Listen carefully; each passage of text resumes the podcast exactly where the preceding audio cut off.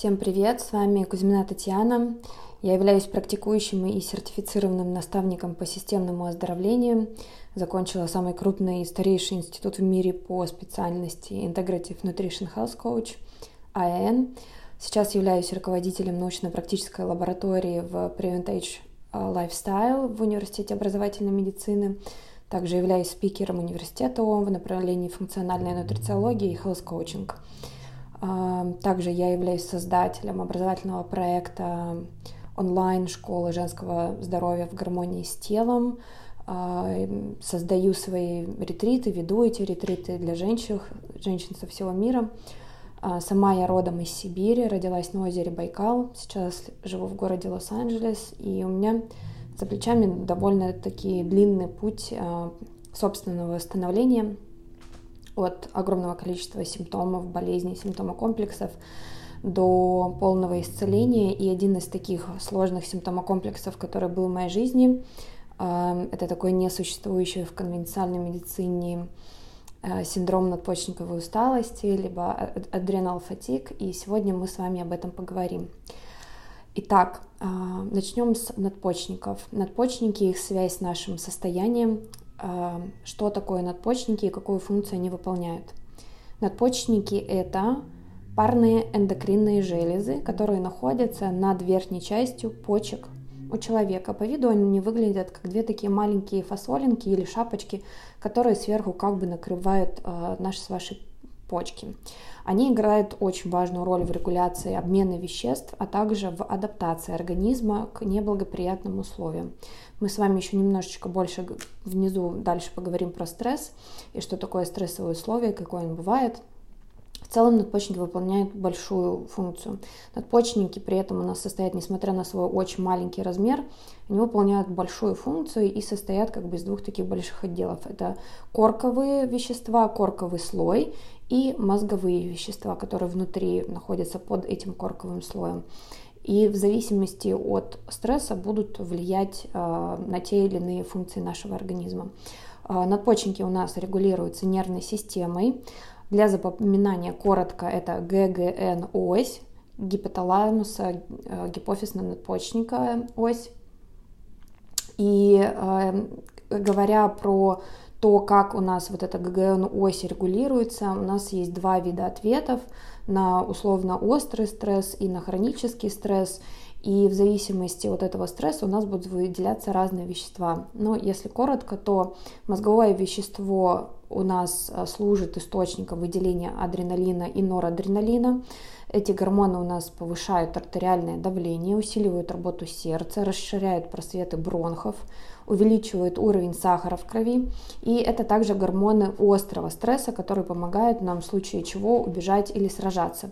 То есть э, в момент, когда вы чувствуете опасность, у вас произошел резкий стресс, например, хлопок какой-то, резкий звук и так далее, у вас моментально расширятся зрачки, вы не успеете понять, как вы уже там бежите, э, кричите, спасаетесь или наоборот замерли в каком-то состоянии в зависимости от вашей стрессовой реакции.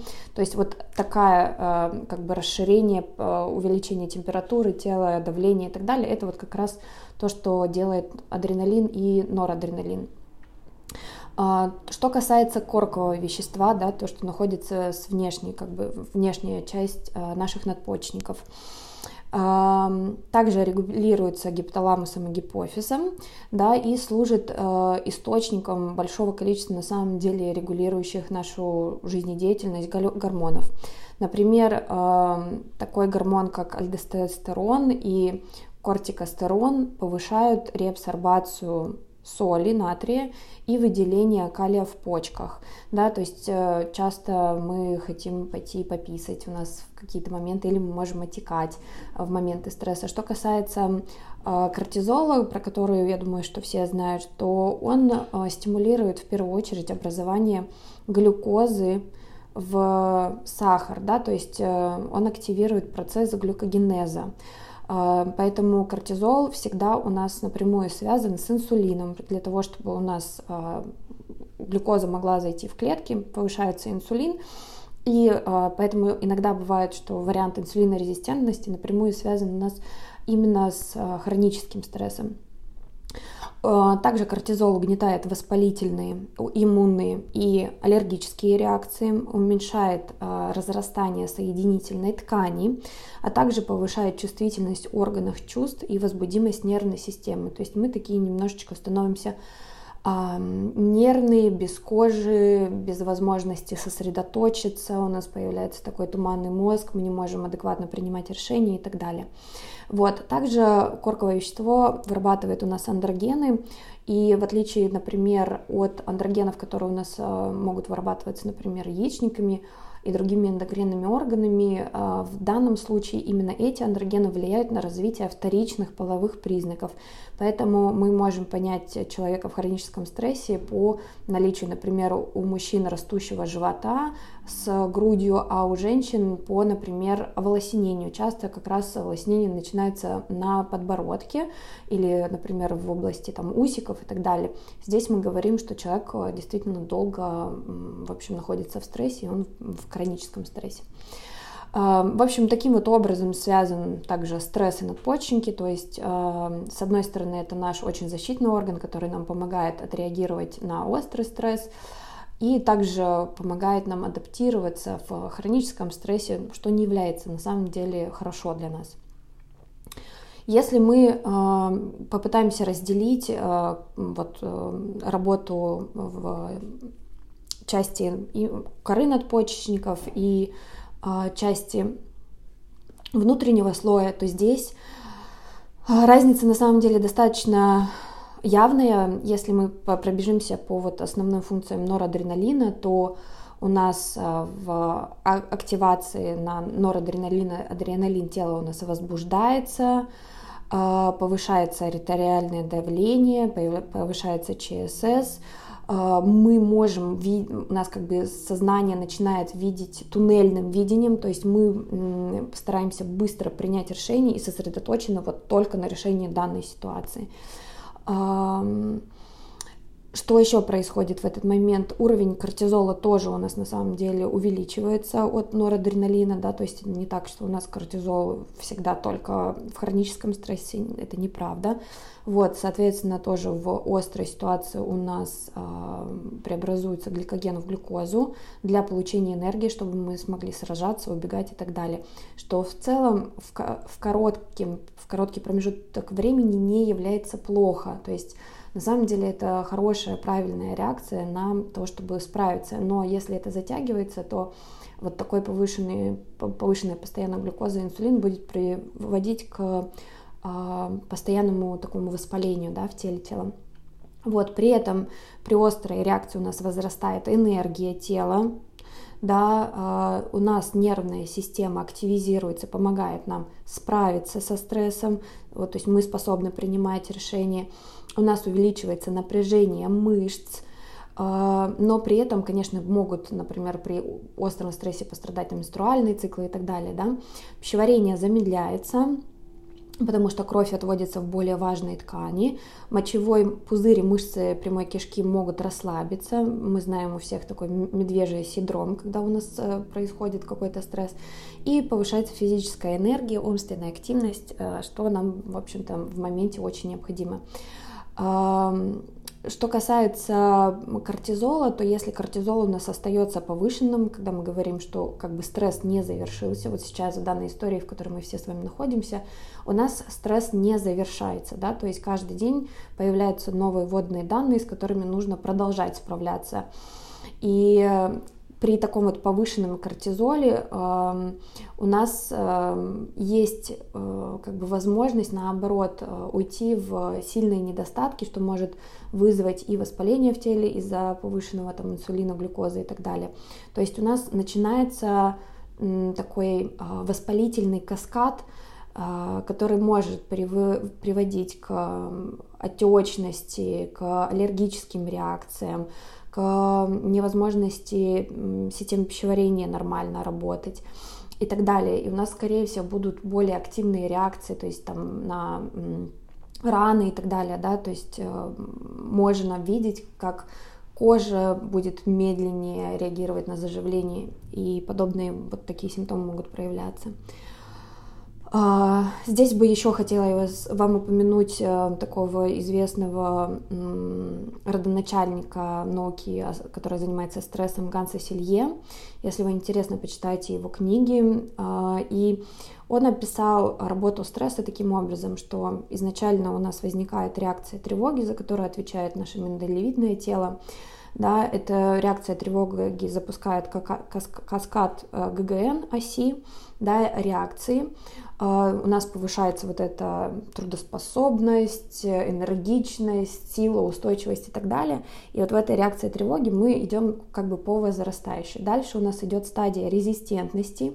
То есть э, в какой-то момент э, тело понимает, что адреналин и норадреналин уже вырабатывать не надо, и у нас в большей степени именно кора надпочечников здесь подключается в стадии вот этой резистентности. Э, стресс становится для нас некой нормой, но эта стадия резистентности тоже имеет свои пределы. После стадии резистентности, в зависимости от ваших генетических предрасположенностей, вашего состояния изначального, в какой-то момент все равно наступает стадия истощения. Это третья стадия. И после этого, если стадия истощения у нас не прекращена, мы как бы умираем. Наши надпочечники не выдерживают, и мы уходим уже в клинические состояния. Да? В стадии истощения, как правило, наблюдается ментальная депрессия, физические отсутствие полностью каких-либо сил. Вот, и стресс Селье у нас делит на дистресс и э, эотостресс, да. Дистресс, он э, у нас неприятный, вредный, плохой стресс. Например, э, в данной ситуации это когда у нас рушатся все опоры, понимание будущего и чувство безопасности да, уходит.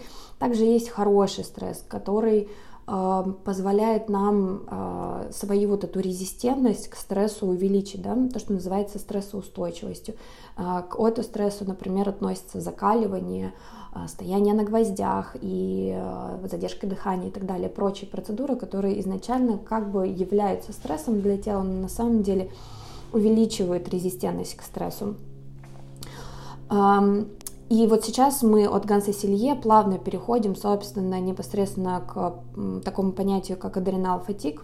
Вопрос звучит так, как адреналфатик и борьба с ним. А, собственно, что это такое, какие стадии надпочечниковой недостаточности и как понять, если у вас есть одна из этих стадий. Надо сказать, что синдром усталости надпочечников, синдром истощения, синдром хронической усталости не является заболеванием в соответствии с существующими определениями традиционной медицины.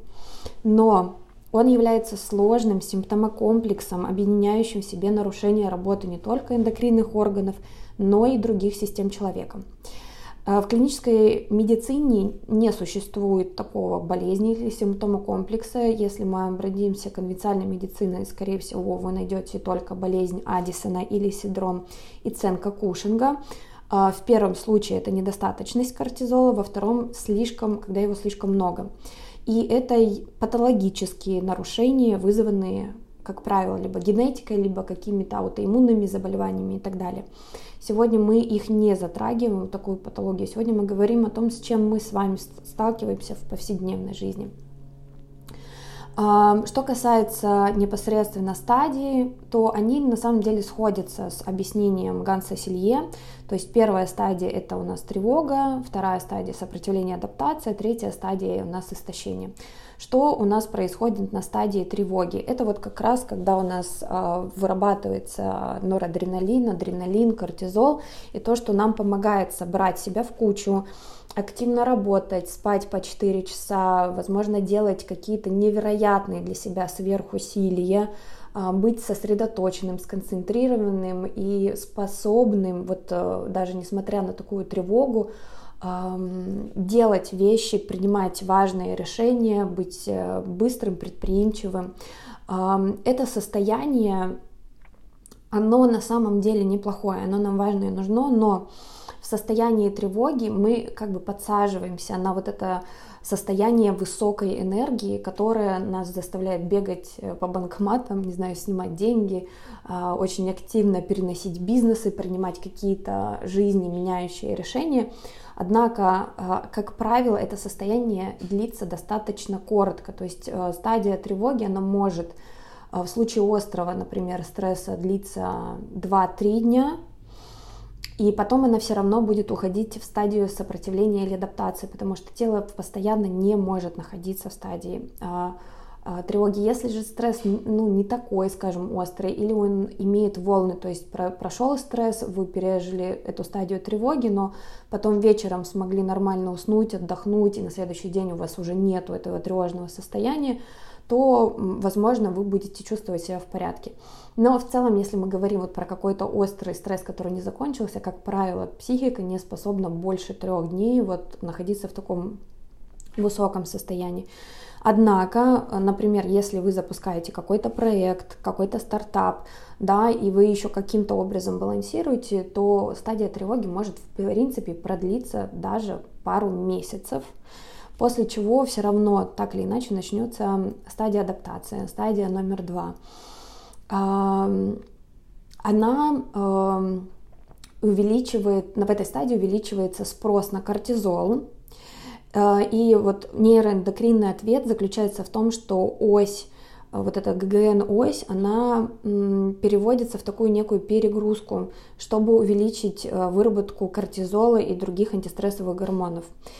И она, вот начиная перегружаться, начинает потихонечку возникать разного рода дисфункции, но пока она еще справляется. То есть в процессе адаптации мы как бы справляемся. То есть у нас не появляются болезни, у нас не падает резко иммунная система, да, там у девочек могут, э, например, возникать проблемы с менструациями, могут появляться какие-то уже проблемы, но, как правило, мы способны в, в э, состоянии сопротивления или адаптации активно продолжать реагировать на а, жизненные обстоятельства. В этой стадии уже что начинает появляться? Такое нарушение сна, то есть сон перестает быть достаточно глубоким, потому что базовый уровень кортизола становится более высоким. А, могут появляться состояния недостатка энергии, то есть нам хочется это чем-то заесть, а, сладкое, кофеин появляется да, в этих стадиях.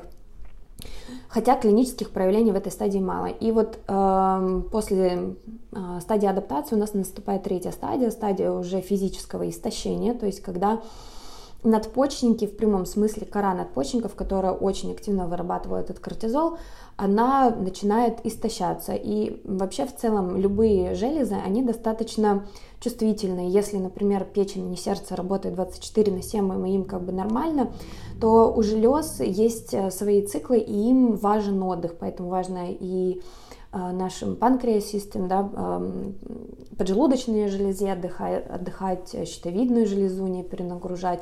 То же самое касается у нас надпочечников.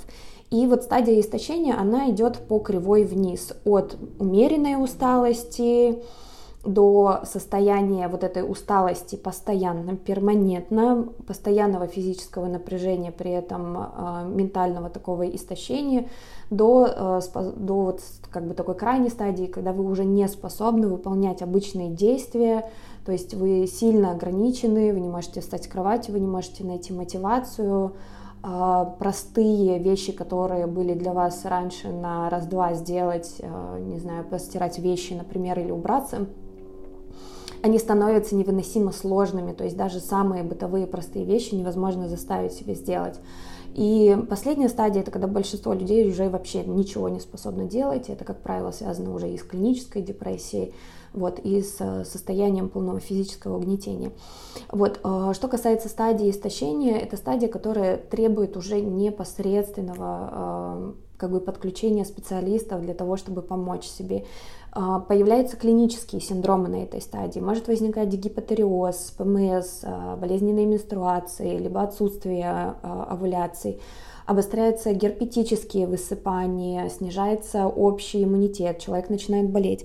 Я думаю, что многие из вас знают такой момент, когда вы, например, делаете какую-то работу, пишете, например, дипломную работу, вы находитесь вот как раз в этом сначала стрессе, потом у вас происходит адаптация, вы делаете, делаете, делаете, и потом вы сдали экзамен, или закончили какую-то проектную деятельность большую, и в этот момент вы понимаете, что все, вы можете выдохнуть, и в этот момент у вас как бы наступает вот это истощение, то есть э, человек, э, организм понимает, что все, вот этот э, период адаптации, он больше не нужен, и вы заболеваете на следующий день, да, часто же так бывает, да, и что человек, например, перед отпуском работал, работал, работал, работал, загнал себя в истощение, и прилетел на, через день, оказался где-нибудь на море и заболел. Да? Это вот как раз э, вот этот каскад реакций, который происходит. Э, здесь в данном случае при истощении человек чувствует, что вот он отдохнул, даже вроде бы и выспался, все на свете сделал, чтобы помочь себе, а все равно сил не хватает. Да, утром проснулся очень сильно уже уставший. Здесь мы говорим именно о состоянии вот такого уже именно клинического, как бы истощением. Как можно себя проверить, в каком а, стадии, в какой стадии вы находитесь. Можете загуглить, есть несколько тестов. Один называется тест доктора Арой, Аройо на сжатие зрачка. Вам для этого понадобится зеркало, а, лампа и фонарик. В темном помещении вы встаете, фонарик сбоку направляете глаз не прямо в глаз, а сбоку, чтобы было свечение и смотрите в зеркало, включаете этот фонарик и смотрите, как быстро у вас э, с расширенного зрачка зрачок станет узким. Да? Это такая прямая реакция на стресс. Э, если же зрачок медленно сжимается, то мы будем говорить, что у вас либо стадия адаптации, либо стадия истощения. Если зрачок не знает, что ему сделать, он то сужается, то расширяется, тоже говорим про стадию истощения. Второй тест это белая линия саржента. Э, можете провести по коже живота линию каким-то заостренным предметом, например, ногтем или карандашом, и в норме полоса должна мгновенно покраснеть. Эм, если же полоса белого цвета, то тут как бы есть повод задуматься, да, то есть как бы э, тело уже не справляется. Здесь мы говорим, если полоса белого цвета остается, да, то здесь можно говорить тоже о некой стадии истощения. Еще один тест э, Реглана. Это тест на артериальное давление в двух положениях тела. А, в положении тела лежа и сразу же после подъема. Артериальное давление падает на 10 мм при вставании мы говорим о том, что начальная стадия, да, то есть э, такое небольшое истощение наблюдается. Если же артериальное давление падает больше, чем на 20 мм ртутного столба, то мы говорим, что у вас э, есть стадия истощения. Это про то, что организм уже не может адаптироваться к стрессу, у него как бы не хватает энергии, потому что вот на стадии истощения у нас как бы уже недостаток кортизола. То есть если первые две стадии у нас много кортизола, в первой стадии еще норадреналина, адреналина много, то в третьей стадии у нас уже надпочечники не могут вырабатывать да, это количество.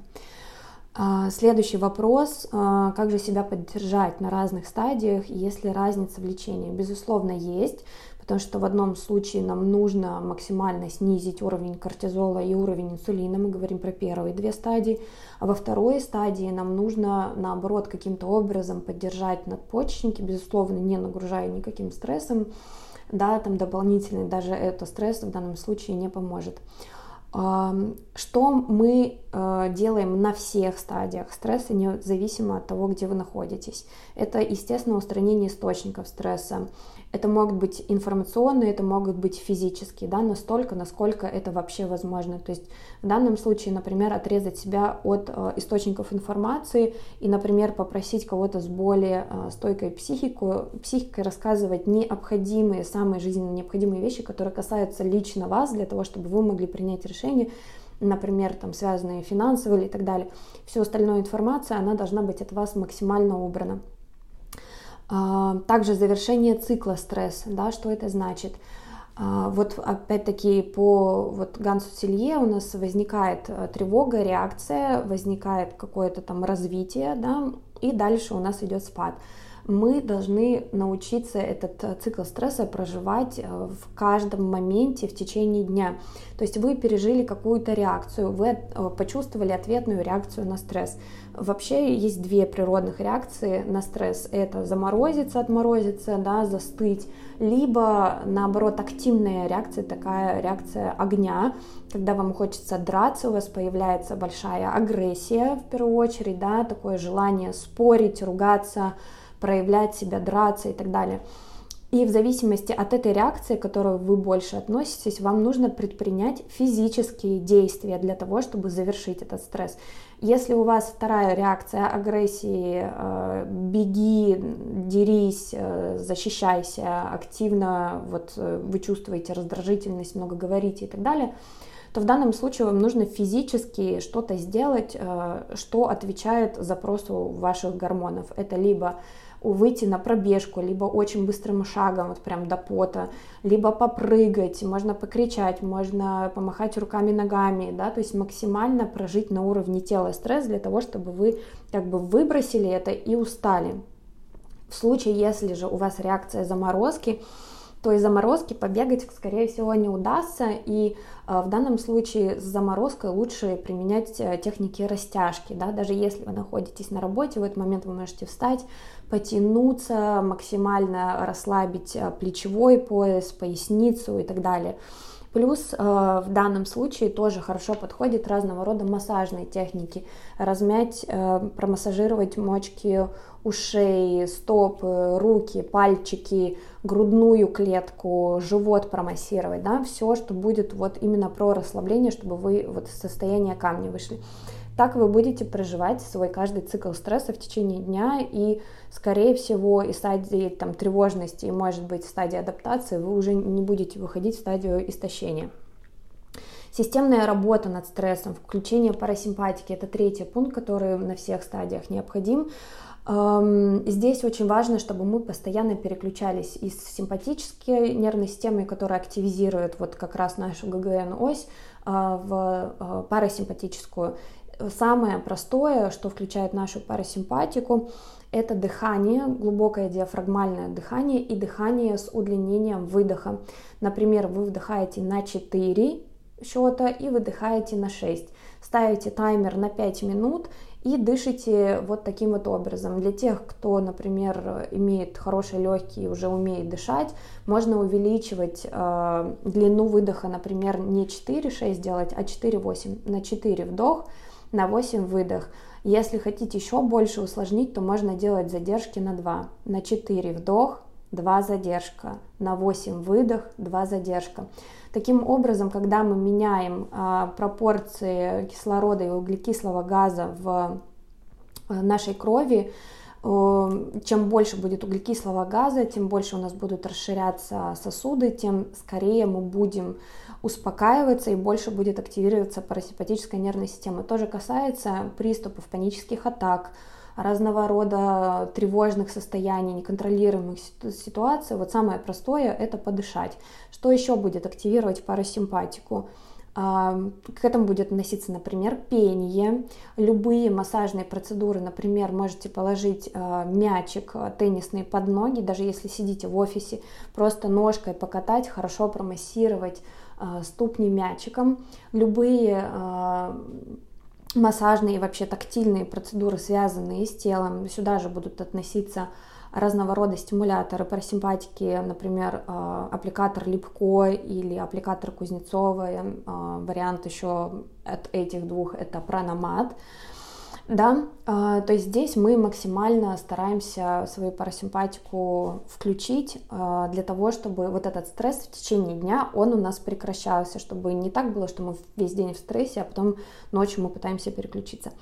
А, Четвертый пункт – это устранение любых токсинов, да, то есть если мы в стрессовой ситуации находимся и мы продолжаем, особенно есть большая вероятность, что вот особенно в стадии адаптации, когда начинает падать а, уровень энергии, нам хочется сладкого, нам хочется жирной, соленой, такой э, мусорной еды, нам хочется кофе, алкоголя, вот это все будет только еще ухудшать стресс, поэтому мы обязательно убираем всю токсичную еду и переходим на максимально чистую, полезную еду по принципу радуга на тарелке, чтобы было много микроэлементов и витаминов, которые нам помогут избежать сильных дефицитов, которые развиваются на фоне стресса избегание негативного мышления, да, то есть есть такая штука, что мы слышим, нагнетаем друг друга, разговорами нагнетаем друг друга. В данном случае нужно просто искать варианты выхода из ситуации, воспринимать это как некую игру, как квест, как бы я сейчас вышла из данной ситуации, да, не смотреть на драму, а смотреть на варианты выхода из этой ситуации. Ну и, конечно, это питание здоровой пищи, про то, что я сказала, правильные физические нагрузки, то есть мы не доводим себя до истощения, но вот особенно если вы реактивный тип э, на стресс, да, то вам нужно будет потеть, бегать и так далее, но не надо себя прямо убивать э, в спортзале, да, то есть это все должно быть достаточно адекватно. Вот, ну и, конечно, здесь э, самое важное, наверное, значение имеет качество сна, вот сном ни в одной стадии нельзя пренебрегать, поэтому Сейчас обязательно бросьте все силы на то, чтобы у вас был качественный сон, чтобы вы максимально высыпались. Для этого вам нужно завести ритуалы и рутину. Сон любит а, точность, время. И для того, чтобы выяснить, э, какое время идеальное для вас для отхода ко сну, это может быть на самом деле гораздо раньше, чем вы это делаете. Там, это даже не 10.30, это может быть и 9.30 вечера, а у кого-то и 8.30 вечера. Это моменты, когда вы первый раз почувствовали такую сильную усталость и вот желание прилечь, может быть, прикорнуть, а, и так далее. Возможно, это ваше время, понаблюдайте. Обязательно спать в масках, в беруши, а, в прохладной, проветриваемой, с хорошим кислородным а, снабжением комнате. Можно купить большие комнатные растения и так далее, какие-то очистки воздуха, увлажнители. Есть ритуалы, естественно, это вот опять-таки дыхание, практики шавасаны перед сном, а, ну и сейчас особенно актуально магниевые ванны перед сном, хорошо зажечь свечу, чтобы было такое приглушенное, приглушенный свет, а, можно использовать аромамасла при этом в ванной. И вот э, магний, который мы теряем в больших количествах э, в случае стресса, нам будет, конечно же, очень сильно необходим. Из э, суперфуда нам здесь помогут разного рода дикие ягоды, а, поможет шиповник, брусника, облепиха, помогут разные простые вещи типа а, маточки на молочко, перга, да, перга тоже будет для нас являться таким адаптогеном. Можно использовать мягкие адаптогены, в принципе, почти на любой стадии. Это может быть, а, например, чага или радиола розовая, ашваганда, шизандра. Самый мягкий из адаптогенов это туси или священный, базилик священный. Его можно даже беременным, да, все адаптогены беременным не советуются. Вот, и можно, например, его, а, если вы реактивно ваш организм реагирует на адаптогены, то можно, например, в чай. Про адаптогены помним, что если это корень и настойка, то это будет самый активно воздействующий, да, очень такой ядреный комплекс. А, если же это листья и, например, просто в суженом виде для заваривания или даже просто для растворения воды, то это будет наиболее мягкий вид, да. А, что касается полезных продуктов, на что стоит сделать акценты? Нам нужны в любом состоянии стресса, истощения полезные жиры. К ним у нас будет относиться кокос, оливковое масло, авокадо, а, все, что богато омега-3, икра, красная жирная рыба и так далее. А, нам нужна будет небольшое количество соли. Нам также нужны крестоцветные овощи, которые богаты у нас разного рода антиоксидантами, которые будут и поддерживать печень, и будут поддерживать кишечник, который у нас в этот момент страдает. А, также нам ну, нужен белок как строительный материал, но вот на красное мясо я бы здесь не налегала, а вот э, более легко усваиваемое мясо, например, э, индейки, цыпленка, могут быть, если вы вегетарианец, то орехи, семечки, они, конечно, будут нужны. Также нам нужен йод, э, то есть здесь можно сделать акцент на морские водоросли, на хлореллу, можно употреблять в большом количестве зелень. И также нам будут нужны в небольшом количестве медленные углеводы. Углеводы нам нужны в состоянии стресса, совсем от них отказываться тоже нельзя, это тоже будет усиливать стресс но не переходить на быстрые углеводы, да, то есть это неочищенные виды круп, не обработанные никаким образом, это могут быть крахмалистые овощи и так далее. Что 100% нужно избегать, это кофеин и все стимуляторы, сахар, посластители и быстрые углеводы, любые виды токсинов, алкоголь, сигареты, фастфуд а, и любые гидрогенизированные масла, жареная пища, очень острая пища, пища низкого качества. А, что касается стратегий точечных уже на разных стадиях, то в первой стадии мы не поддаемся возбуждению, да, то есть, несмотря на то, что мы будем чувствовать себе избыток этой энергии и сил, нам нужно все-таки соблюдать свой режим, ритуалы, спать э, и правильно есть и так далее. На второй стадии нам необходимо уже сделать э, акцент на то, чтобы мы начали принимать какие-то адаптогены, правильные витамины и микроэлементы, например, магний, витамин С, витамины группы В, цинк, селен, Возможно, уже понадобится в этой стадии энзимы, например, для пищеварения, потому что оно будет страдать и не будет способно все усвоить переварить. Возможно, пробиотики. Омега-3, коэнзим Q10, например, может здесь помочь. Аминокислоты здесь можно добавлять ГАБА и 5-HTP, гамма или ГАМК.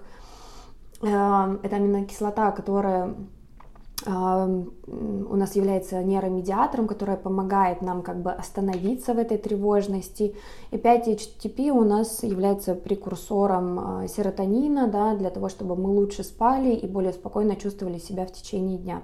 Но если у вас нет возможности доступа к данного рода аминокислотам, на самом деле для того, чтобы просто выработалось больше а, серотонина, выходите утром гулять, проснулись вместо того, чтобы взять телефон, выпили стакан теплой воды и вышли на полчаса на прогулку. Первое, что сделали, да, не остались дома, не остались в помещении. На глазки попал э, дневной белый свет, даже если очень пасмурно. И э, тем самым мы запустили уже э, процессы, которые помогут нам себя в течение дня гораздо лучше чувствовать. Вот, э, успокоительные травы, мята, мелиса, лаванда, э, можно сюда еще ромашку добавить, а, беременным с ограничением, кроме ромашки, в целом, наверное, не рекомендуется. И все способы активации парасимпатики, да, массаж, медитация, акупунктура, иголки, дыхание и так далее. В стадии уже истощения необходимо добавить, возможно, будет какие-то и гормональные препараты и так далее. Здесь я вам не буду давать рекомендации, потому что здесь это очень все индивидуально. И здесь я бы в стадии истощения вам рекомендовала обращаться все-таки к профессионалам, к нутрициологам, к врачам функциональной медицины, потому что здесь, возможно, нужно подбирать а, препараты, например, надпочечниковой железы, да, а, адренал кортекс может быть назначен, может быть назначен препарат ДГА, а, могут быть назначены какие-то другие препараты для того, чтобы скорректировать и поддержать надпочечники в данном случае, как бы дать им небольшой отдых. Но так как а, на стадии истощения уже начинаются, как правило, проблемы щитовидной железой, и с весом, образуется вот этот кортизольный животик вокруг живота, или наоборот может начаться истощение, когда тело становится совсем худеньким, неспособным, там теряется менструация. То есть здесь возникает очень большое количество симптомов, а, которым нужно подходить э, индивидуально, и здесь э, каких-то советов очень сложно дать. Вот, но что важно, это поддержать работу ЖКТ, поддержать свой сон, максимально убрать все стрессоры. И вот э, в данном случае здесь уж точно маску кислородную на себя, а потом на всех остальных. Вот эта стадия, когда весь мир подождет. И, наверное, завершу здесь таким общим каким-то. Есть очень много методов, как себя защитить от стресса. Да, самое первое это дыхание, движение, растяжки, либо активное движение. Правильная еда также вас поддержит. Основной акцент на сон. А, важно оставаться в своей дневной рутине, потому что рутина создает некую опору и ощущение того, что этот мир, он как бы реален, что в нем есть определенный контроль над этим миром, и это будет вас успокаивать. Поэтому ни в коем случае в даже момент острого стресса не отказывайтесь от своих рутинных вещей. Вот ходили по четвергам в спортзал, продолжайте ходить, несмотря ни на что. А, делали уборку по пятницам, продолжайте делать, да. Важно себе давать отдохнуть до того, как устал. Чувствуете, что нету сил, не надо себя форсировать. Э, подышите, отдохните, выйдите на прогулку, потяните, сделайте хоть что-нибудь. Также есть разного рода методы стимулирования вагуса. Да? Это вот иголки, например, стояние на гвоздях или прономат и так далее. Здесь тоже можно вот такие методы подключать.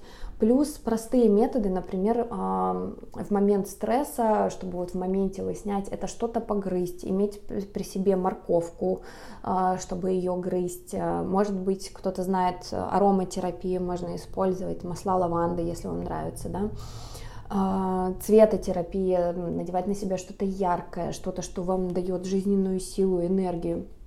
Вот. То есть в целом, на самом деле, э, спектр большой, чем можно занять, но вот основа у нас, как всегда, сводится к, ко сну, э, к тому, чтобы вовремя, несмотря ни на что, отходить спать, э, заводить себе ритуалы перед сном, максимально обеспечивать себя хорошо. Люди засыпают под аудиокниги, либо под э, медитации. Можно использовать такие медитации, как шавасана или йога-нидра, ритуалы, опять-таки, ванны при свечах с магнием, аппликаторы и так далее, мягкие массажики, арома масла. И э, обязательно со- соблюдать свою рутину, при этом максимально правильно питаясь, убирая все, что может дополнительно вызвать какое-то воспаление или стресс в теле. Я вас благодарю за ваше драгоценное время. Я надеюсь, я была вам полезна. И, пожалуйста, берегите себя. Это Ом-ответ. С вами была Кузьмина Татьяна. И я вам желаю, чтобы ваш стресс был исключительно это стрессом и никогда не был дистрессом. А если и происходил дистресс, то вы находили способы поддержания своего организма, и максимально поддерживали не только себя, но и своих близких и родных. Всего хорошего.